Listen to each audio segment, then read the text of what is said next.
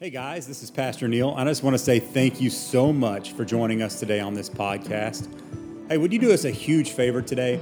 Would you subscribe, like, or leave us a review wherever you get this content? It really helps us reach other people with the gospel. Also, we would love, love to see you at our campus uh, on a Sunday morning. We meet at 1010 South Bowie Drive in Weatherford, Texas. You can check out our service times and more information about the church on our, on our website, waterhousechurch.com. Check us out on Facebook or any other social media sites that you may have. We would love to see you. I pray that today you are renewed, restored, refreshed, and that your spirit comes alive. Now, here is today's message. Good morning, guys. How are y'all doing? Y'all look good. Yeah, thank you. The only time they'll ever see me in a suit, you know, unless, you know, something happens to me, then I hope Debbie didn't put me in a suit. Uh, but yeah, that's it. Blue jean jacket. It's good. A hoodie and shorts, right? Texas. That's, that's the Texas dress code. Uh, I just want to say thank you guys for being here this morning. You guys sound incredible singing. I mean, y'all are so good. And so uh, I want to just give a couple of announcements before I get into the message today. If it's your first time here, you've been here for a long time, and you haven't had an opportunity to connect with us, we would love to get to know you and give you more information about the church. Here's the best way to do that. We have a text number. It's 817-803-3131. That, that number is good for anything. There's a bunch of keywords that go along with that. But the one I want you to remember today is just simply the word connect, C-O-N-N-E-C-T. Just type that word to 817-803-3131. That's going to bring up a little form for you to fill out, uh, electronic form. You fill that out for us. We want to send you a gift in the mail, a gift card to say thank you for being here.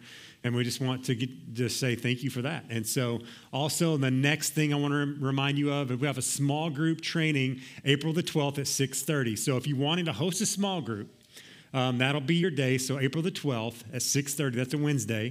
And if you're if you're if you're interested in leading a group, that same keyword, that same number, 817-803-3131, if you text the word host to that, you're probably going to start messing around and start sending words to it and see what happens. Um, don't be surprised. Uh, but if you text the word host to that, that'll get you signed up to lead a group. Groups are important, guys. We need community. We need people in our lives. You know, when I see believers falling and failing and they're given, they're having a hard time, if they don't have people to come up underneath them and lift them up, um, they're just they don't ever come out of it. And we need people in our lives to build us up and encourage us. And, and so i want to i want to encourage you to get involved in a group. Um, we also on wednesday nights we have a women's group that meets at 7 powerful. We also have a bible study that, that one of uh, a guy from our church, Cliff, leads. He's walking through the books of the Bible, helping to understand that. That's powerful as well. And also, we have youth on Wednesdays at seven. So uh, your youth group is very, very good. And so I just challenge you to come. And if you're a guy, um, Mondays at six thirty, we have a men's group. We meet every Monday at six thirty. Um, we're just learning how to be better men, better husbands, better fathers, better workers in the workforce. Um, we need to build each other up and encourage one another. groups are important. You need each other, right? You need the person sitting next to you, whether you like them or not, right? Um, and so I'm just going to open up in prayer and then we'll get into the message this morning. Heavenly Father, God, I thank you for today. I thank you for everyone in here, Lord. God, I pray that today you would open their eyes to the reality of who you are. God, they would behold your glory, that they would see your goodness, that they would look to you, God, and that you would give them comfort and strength. Father God, I pray that you'd open the ears to hear today, God, their hearts to receive the words from you today, God. Open my mouth to speak, God. Make my thoughts clean and clear. And let me hear from you, God, for these people today. We thank you, Lord Jesus, for your word. In Jesus' name, amen. Amen. So today we get to wrap up our series entitled Jesus. It's a Jesus series. We've been walking through this since January. So um, if you want to go back and listen to those, you can do that on our website or YouTube or our podcast. You can go back and catch those messages. But we've been walking through Isaiah 53 together, um, verse by verse, and learning about this, this Messiah that the Isaiah talks about, who he is and what he's done. And as you read Isaiah 53 together, you can't help but recognize this is Jesus. There's no mistake about it. It's undeniable that the prophet is talking about Jesus Christ, what he's done and what he what he's been through. And it's been a great journey. And so today we're going to end where we began, back on Isaiah chapter 52, verse 13 through 15. But uh, while we dive into that, this is what we've been doing as a church. We've been reading this together, all of it. It's a lot. And so we've been taking turns. Um, so I read the odd number verses, you read the even number verses, and we walk through Isaiah 52 through 53 together. But while you read that, don't just read it and like to keep up with everybody, because I know that's how it gets.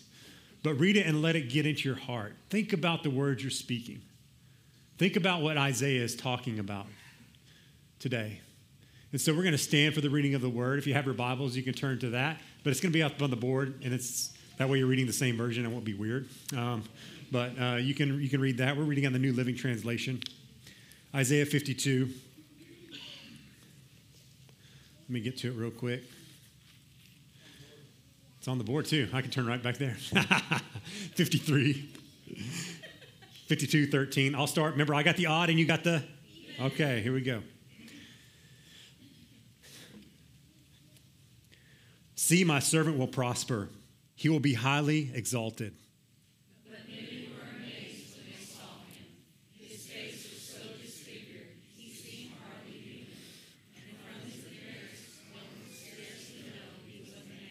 And he will startle many nations. Kings will stand speechless in his presence, for they will see what they have not been told, and they will understand what they had not heard about. Who has believed our message? To whom has the Lord revealed his powerful arm?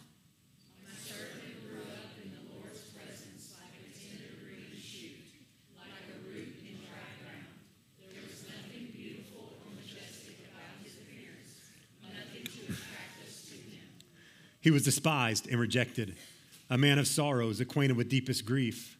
We turned our backs on him and looked the other way. He was despised, and we did not care.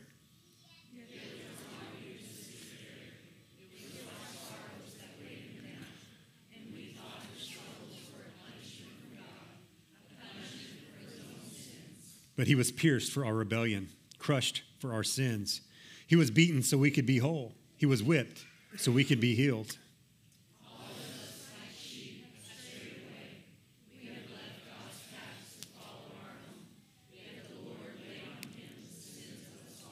He was oppressed and treated harshly, yet he never said a word.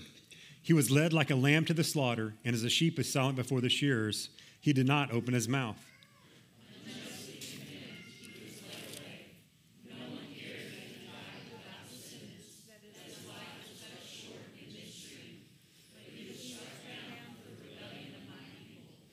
He had done no wrong and had never deceived anyone, but he was buried like a criminal. He was put in a rich man's grave.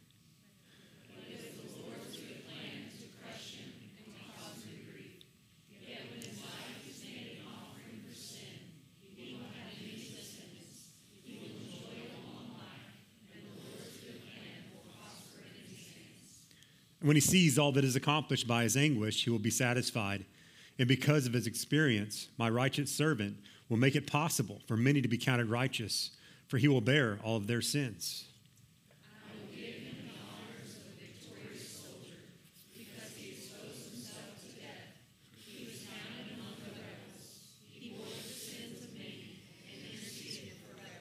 This is the word of the Lord. You may have a seat.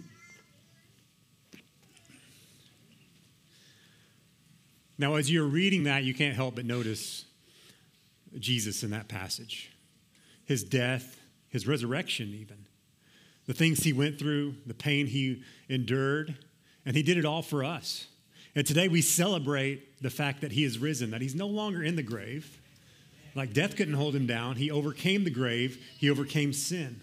And Isaiah was writing to these people, he's prophesying about this Messiah that was to come 700 years before Jesus even came on the earth. The Lord was speaking through the prophet Isaiah. And as you look in your Bible, if you ever open this thing up, from the beginning, from Genesis to maps, right, you know, the very end, all of it is about Christ. All of it is about this Messiah that was to come and to set us free. God had a plan from the beginning. From the moment man fell, God had a plan. He put a plan into motion even before to save us and to set us free, to, to, to, to heal us, to bring us to real life. And these people that Isaiah was talking to, the nation of Israel, they kept failing at every turn. Like they would do good for a while and they would fail. They would do good for a while they would fail. And the Lord's like, all right, you can't do this. I'm going to do it for you. And so he sends this Messiah to save them, but not only that nation, but all nations through him. And we today are recipients of that victory that Christ has done. We are, get, are partakers in all that Christ has done for us. And it's, it's, it's encouraging to me because we fail as many times, probably more, than the Israelites. We fail every day, but Christ is there with new mercies every day. And I know that Christ is the, the, the, problem solver for our issues. Some of you have really bad issues today. Some of you have really big problems, and you're looking for the answer. And I wish I could give you a billion dollars to solve your problem, but I know that if I gave you a billion dollars, you'd have even more problems, right? Because everybody coming to your house like, give me some money.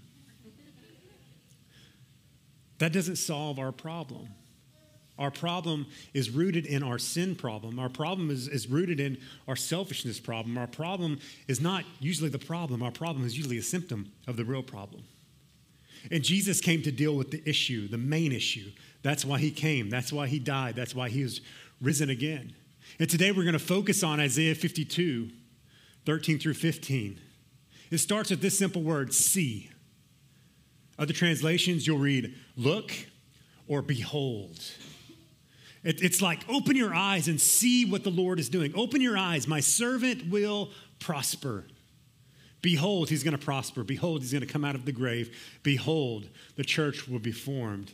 And he will be highly exalted. This is lifted up. That's what exalted means. He will be lifted up among every other name.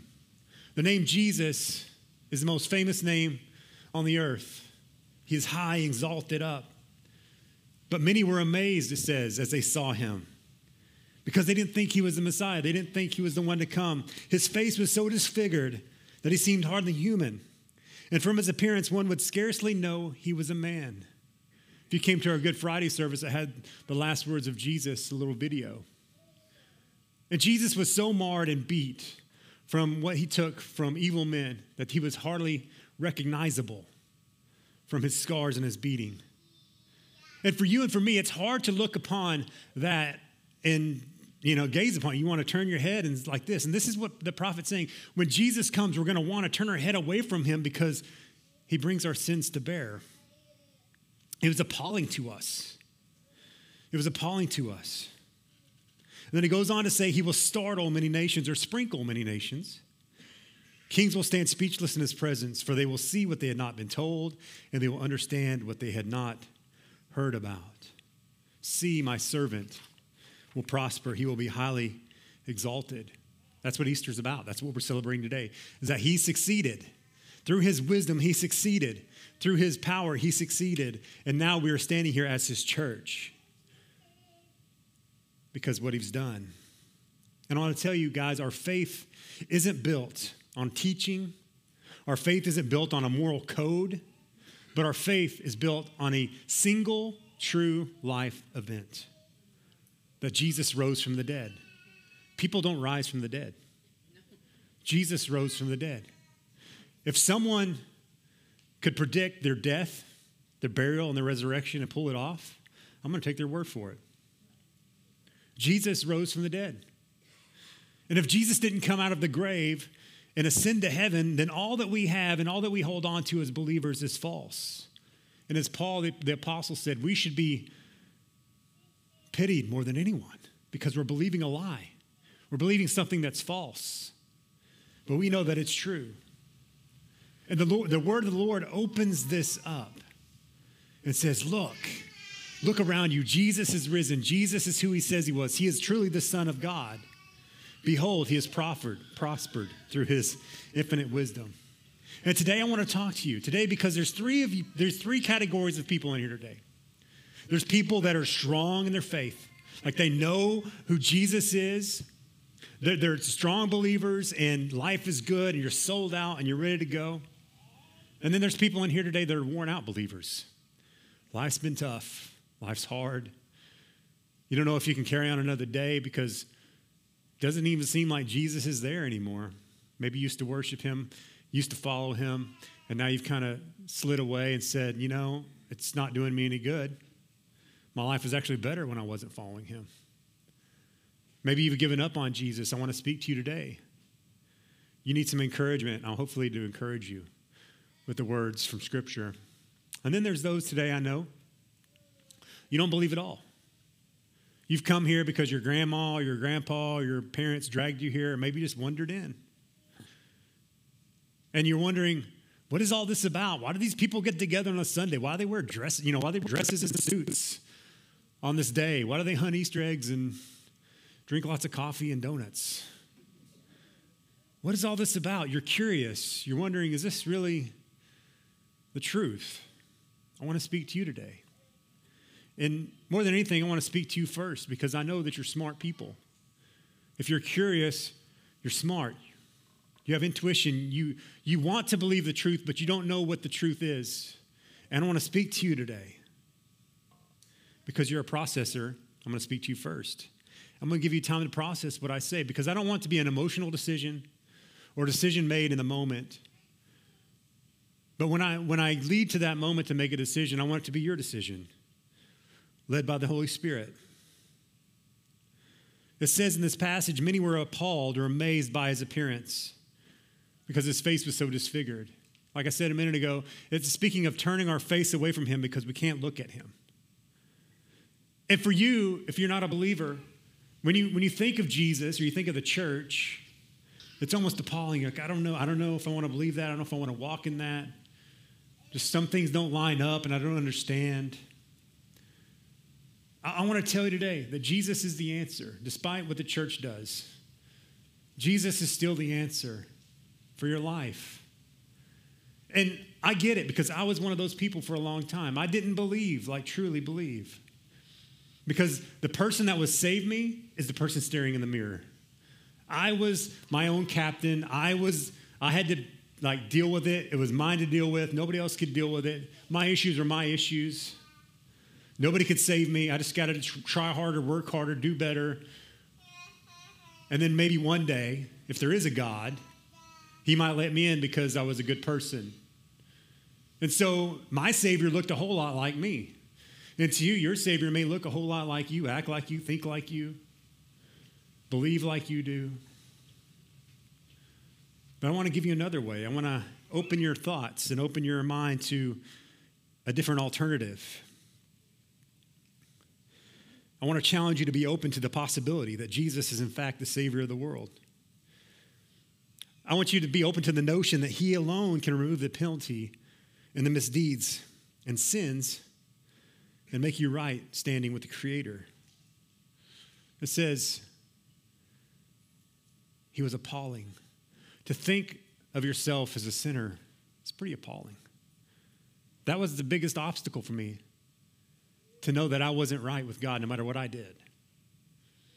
That I couldn't be right, like I couldn't do right. But when you come to grips with that, then you can accept his cleansing, his, his love. Because it says he will startle many nations or sprinkle. What is that talking about? Well, let me open this up to you. So, back in the sacrificial days, what would happen is the priests, they would slaughter an animal because if you sin, right, you break the law, something has to die. And so these animals would take our place as, an, as a sacrifice or an offering to God.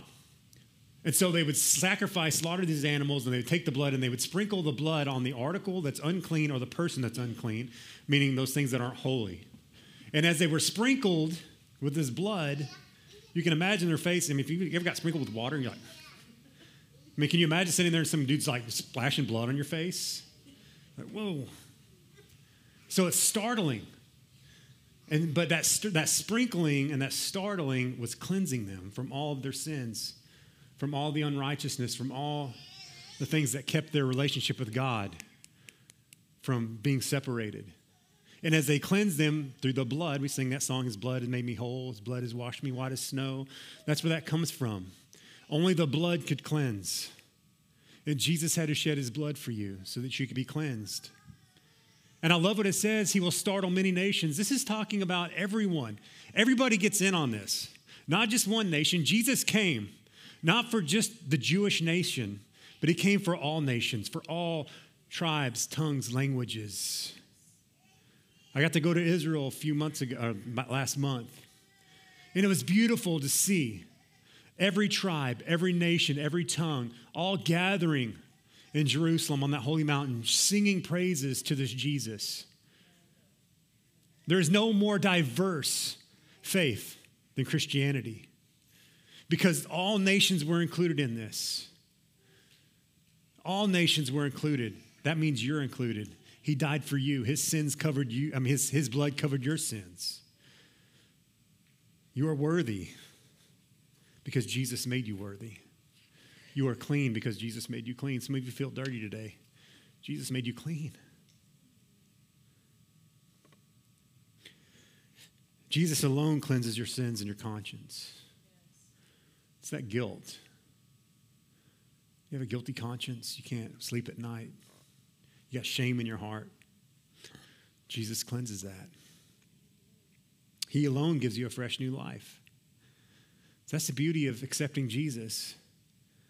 He don't just leave you there and say, okay, you get this key to heaven, and then one day when you die, you get to go to heaven. But no, he gives you a fresh new life, a fresh start. How many of you in here, let's just take a poll. How many of you in here has been, have had your sins cleaned and your conscience is cleaned, and now you have a fresh new life because of Jesus? It's beautiful. You're not the same. It's impossible to come face to face with Jesus and remain the same.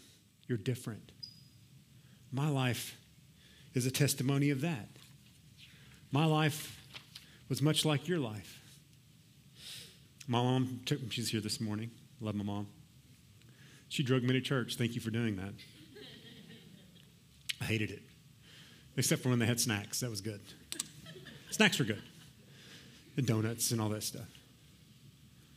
But I went, you know, and when I was young, I, I, I said the prayer, I said the magic words, you know, to get into heaven, and because I didn't want to go to hell, and I lived my whole life that way. I'm like, I got my ticket to heaven. What else do I need? And to be honest, I didn't care if Jesus was there or not. I didn't care if God was there or not. I just didn't want to go to the bad place because the bad place didn't sound pleasant. And so I wanted to go to a different place that sounded better. But the reality is, is if Jesus isn't there and God's not there, then it's not heaven.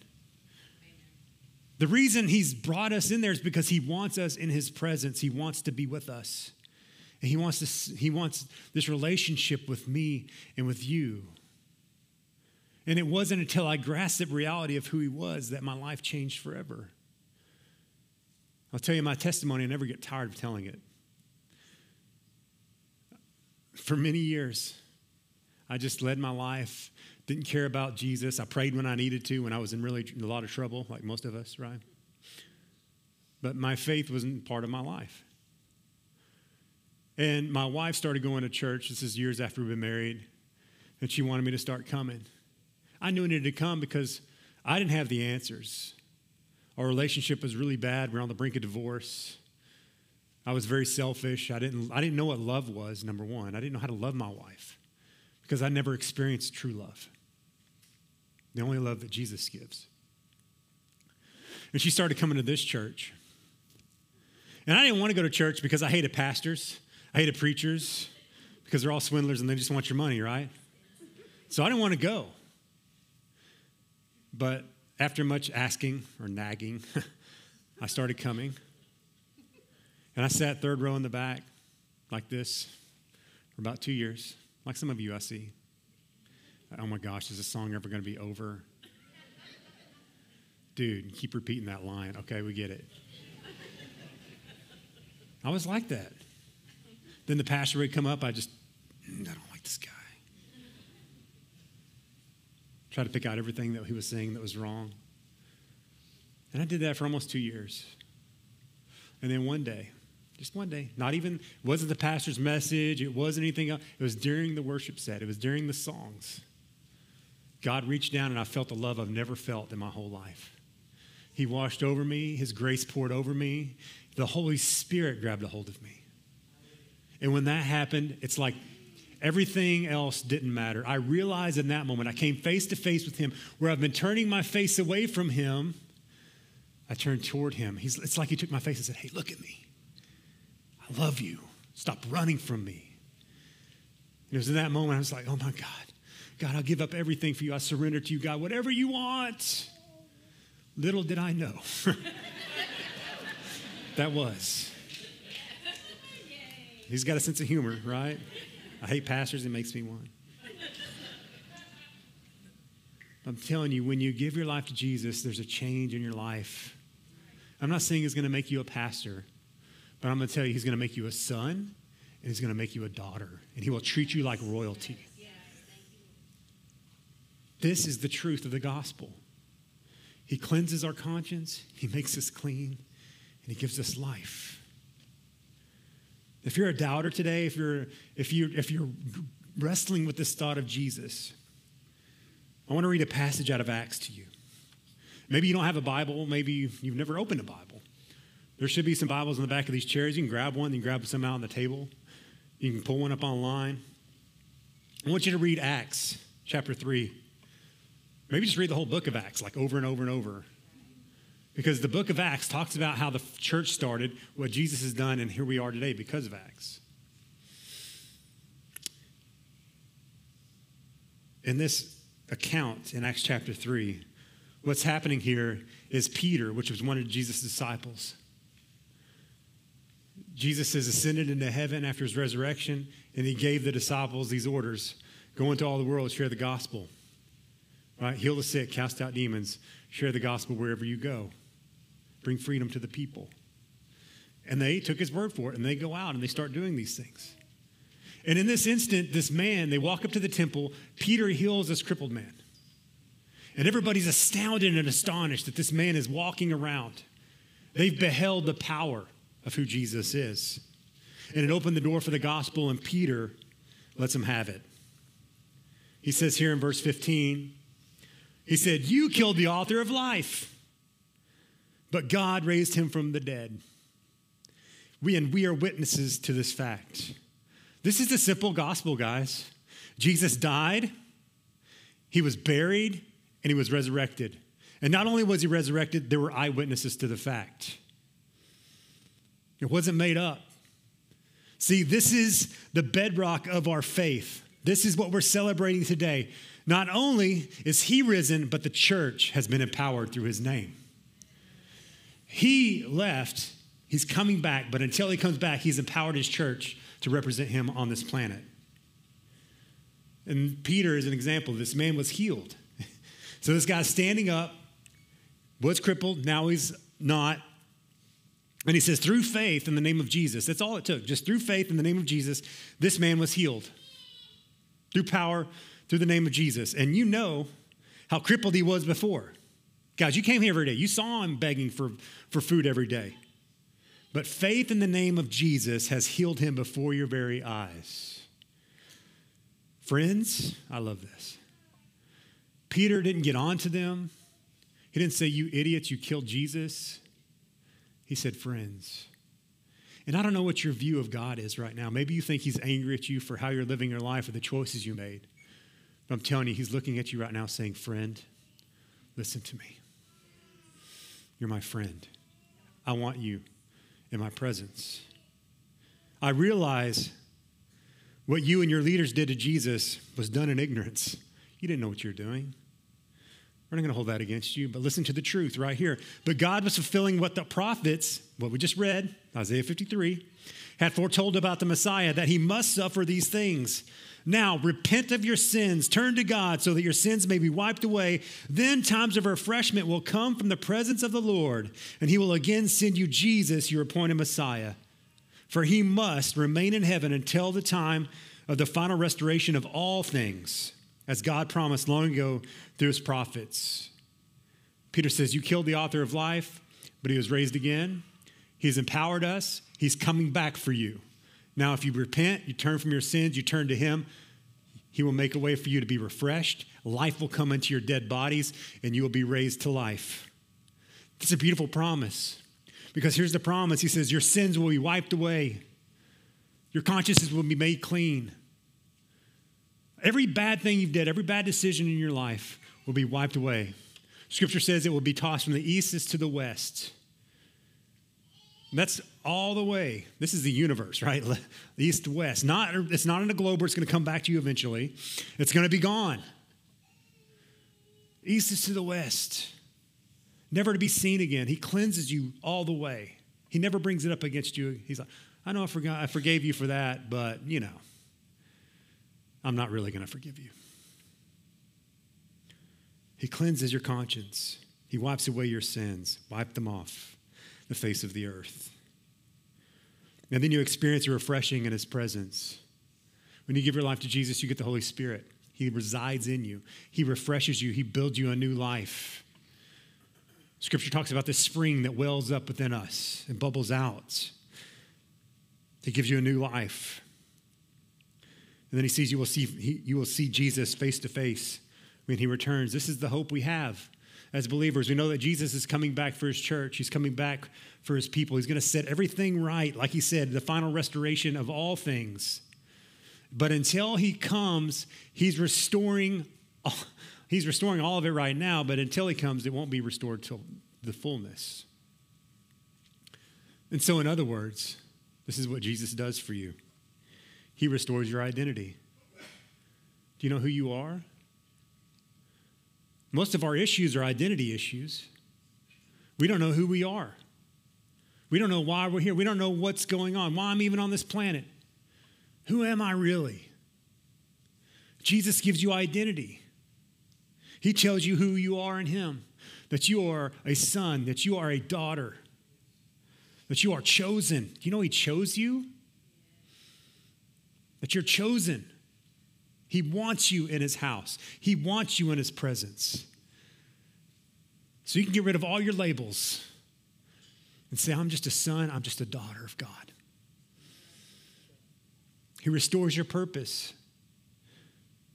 He restores your purpose. You know why you are here. The biggest question we have in this life is why am I here?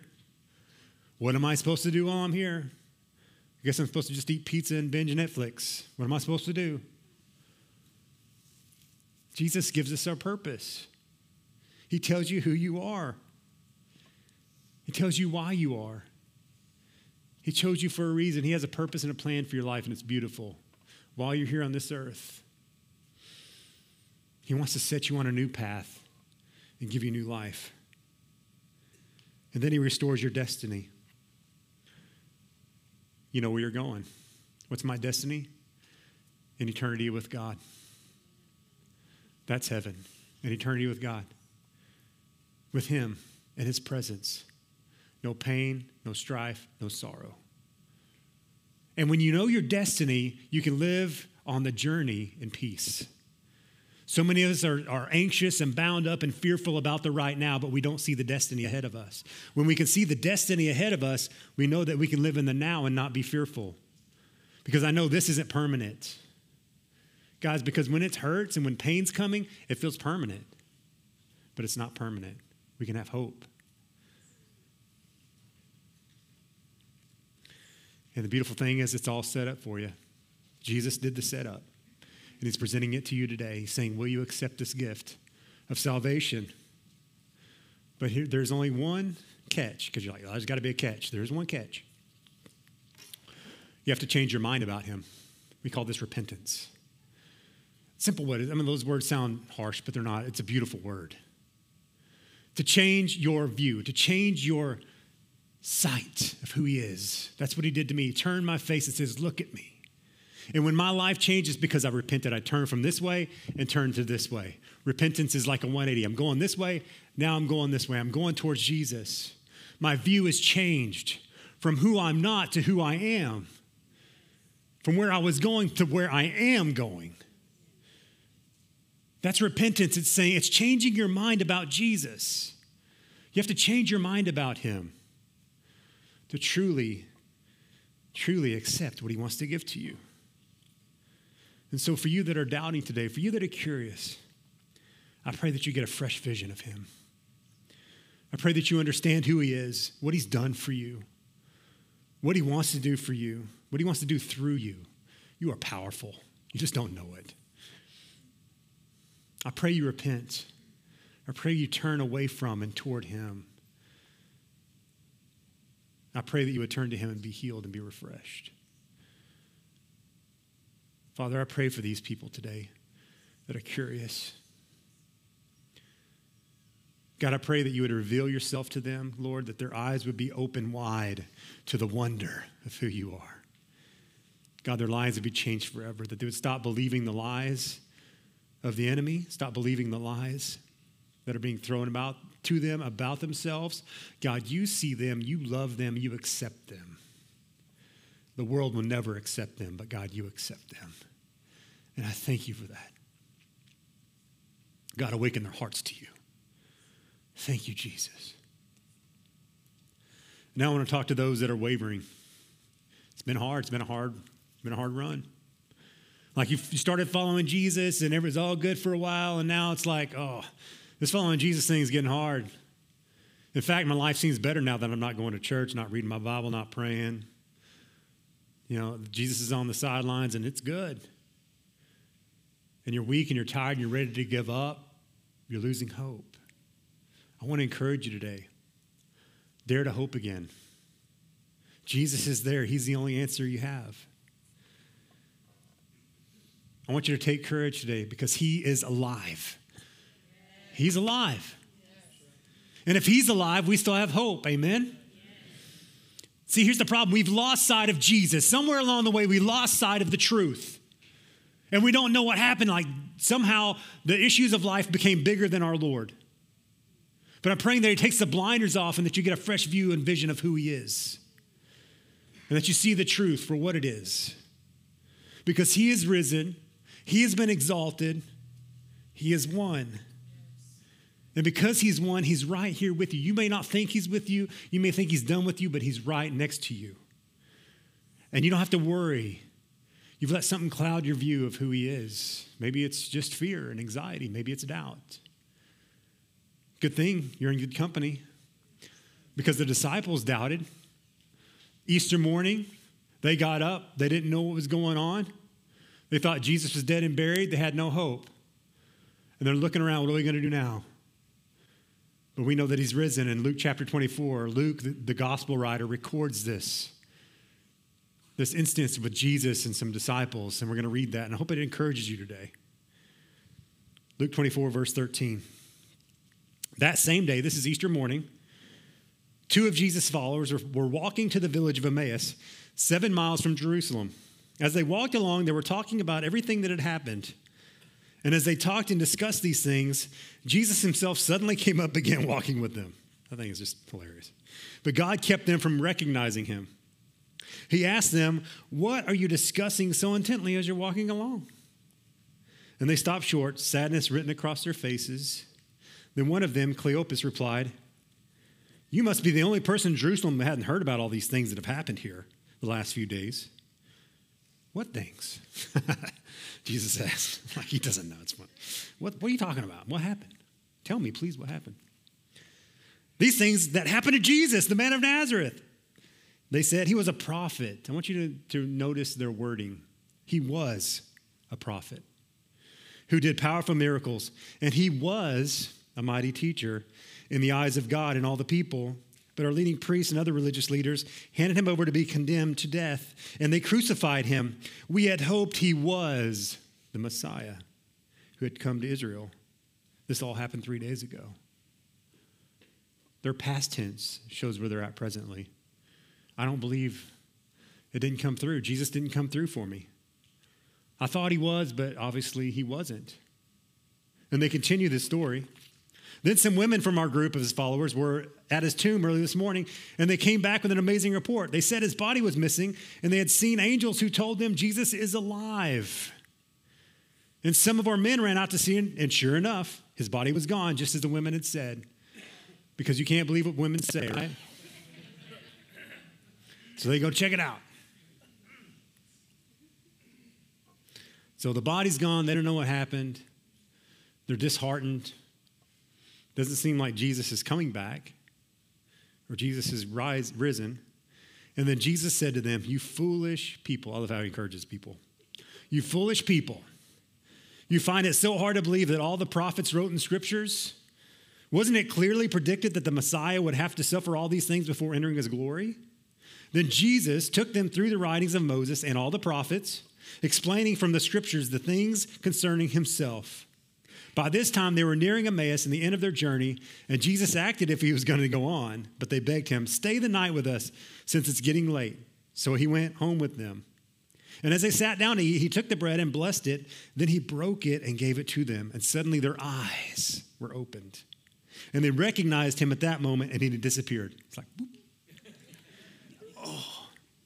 And they said, Didn't our hearts burn within us as he talked to us on the road and explain the scriptures to us?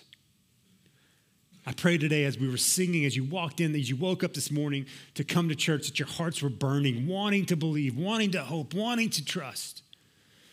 That your hearts are burning for Him. Maybe your, your hearts have stopped burning. Maybe your faith is dried up and it seems dead, but I'm telling you, there's still coals there. Fan it into flame.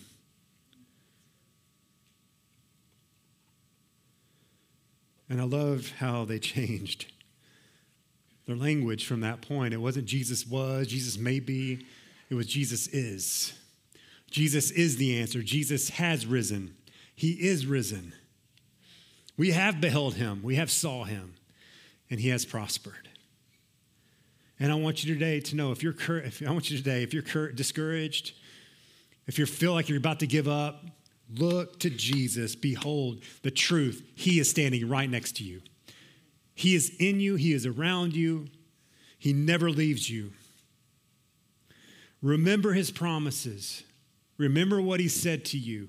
Don't give up, remember what He's done for you. Let those things spur you on so you don't quit. Don't give up. Strengthen your weak knees. Get up.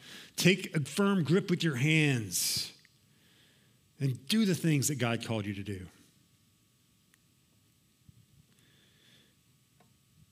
Because He's with you right here, when you leave out the door, when you go home, when you sleep at night. Tomorrow, He's going to be with you. Forever, He's going to be with you. For eternity, He's going to be with you. That's why He gave us communion. And in a moment, we're we're going to take communion. But that's a reminder that He's with us. And so, for those that are strong, I want to encourage you today strengthen your brothers, strengthen other believers. Because one day you may be weak and you're going to need somebody to strengthen you. Today may be a good day for you. Today you may be rejoicing and thankful. Let's not use our strength to push other people down and say, well, you're not where I'm at, so I'm going to push you down. Pick them up and say, come on, you got this. You can do this. Jesus is with us. No matter how bad the world gets, you have something to give to somebody. Use your strength wisely. Don't give up and don't give in because here's why kings will stand speechless in his presence. He is the King of kings and the Lord of lords. He is the highest above highest, and that's the God we serve. Because the world will see what they have not been told, and they will understand what they have not heard about when God grabbed me and He changed my life forever, nobody could have told me anything about that. They tried. Every Sunday, that pastor would try to hammer in my mind who he was, but it wouldn't rid, it wouldn't penetrate my heart because I had to see something. I had to see His goodness. I had to see His mercy, and that's what I saw that I had not been told. And then I understood what had not been heard about. I understood his love and his mercy and his grace. So good. Life was never the same. So, for those that are curious, seek it out. For those that are weak today, come on. Believe again, trust again, hope again. Pick up the Word of God and let it seep into your heart.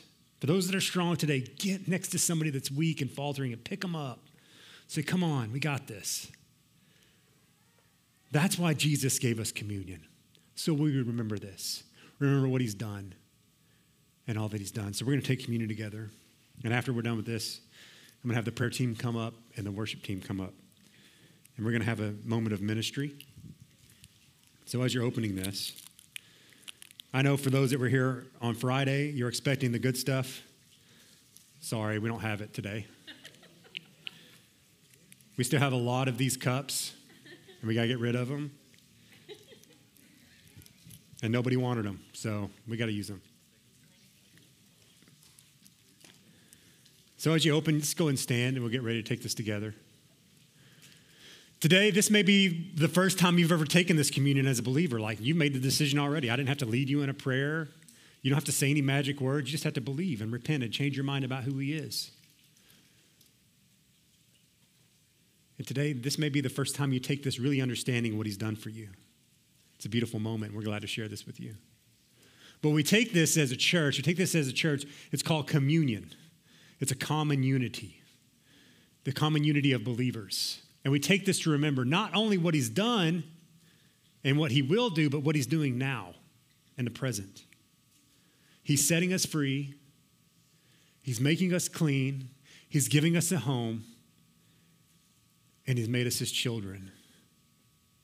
And so when Jesus sat down with these guys after they were like, didn't know who he was, and as soon as he broke the bread, they're like, oh, that was Jesus because they remember the time at communion when he sat around the disciples. He said, Take this.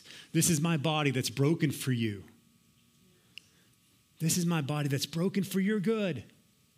This is my cup. This is my blood that's poured out for you that you may have new life and new a new, a new life in your in the spirit. This is the cup of the new covenant. Well, if there's a new one, what's the old one? The old one was this. We had to work for it. Like we had to obey the law completely and perfectly, and then maybe, just maybe, we might get to see our Father in heaven. But Jesus said, I'm making a new covenant. It's not by what you do, but what you believe, and that's Jesus. We believe in His name, and then out of that flow obedience. When I gave my life to Jesus, I didn't have to read the Bible to know what was good. I mean, I did, but I wanted to do it because of what He's done for me. I wasn't obeying to try and get his love, I was obeying because of his love. And his ways are so much better than my ways. So we're going to take this together. We do two things together as a church. We take communion. With the bread, it's broken, his body is broken. We pray for healing. God still heals today. We believe in healing, it's, it's in his word. It says, By his stripes we are healed. We are made whole by his body. And so if you need healing today, believe it while you take it. I believe someone's getting healed while they take this this morning. And then we pray for those that do not know Jesus, for those unbelievers, that Jesus would come and find them just like he found me. He would set them free and their lives would be changed forever. Maybe you got a neighbor, maybe you got a family member that's just far away from Jesus, and you know the joy that you have in him, and you want them to have the same joy. So that's what we do together. So let's hold up the bread and pray. Father, I thank you for this bread. I thank you for your body that was broken for me, Lord. Every beating, every whip that hit your back was for me. Your body was broken completely and totally, utterly and totally for me. You took my place on the cross. You are the bread of life. And I come to you and I thank you for this bread. I thank you for your body that was broken for us. Lord, I pray for those today that need healing, that they would be healed right now in Jesus' name. That body parts would work the way they're supposed to. God, that, um, yes, from the head to the toes of their feet, God, I pray that you would heal their bodies right now, Jesus. Everything must bow at the name of Jesus. If it has a name, it must bow. Whatever disease you have, it must bow at the name of Jesus. Every demonic oppression must bow at the name of Jesus. We thank you, Lord. And so, Lord, we take this bread knowing and commemorating what you're doing. Let's break the bread together and take. We thank you, Jesus, for this cup in the new covenant that was poured out by your blood. Lord, we know that you, we have a place at the table, that you made a place for us through this new covenant. Lord, it's not by what we do, but what we believe in. We believe in you, Jesus, the Savior of our lives. We believe that your work was enough. When you said it was finished, it was finished. We don't have to do anything but turn to you and accept your grace. And we thank you for that, Lord. Lord, let us live in that. And Lord, I pray for those that do not know you, God, that they would know you. Give us courage and boldness as your church to proclaim the gospel, to live it out in front of them in such a pleasable and honorable way, God, that they want that. God, help us as your church to be better. God, I thank you for that. Lord, let us offer them a cup and to show them you. Thank you, Jesus. Thank you for your body. Thank you for your blood. Thank you for this cup. We take it in remembrance of you. Let's take it. The teams can come up. This is how I want to close this morning. I don't know where you're at. You may be the doubter today.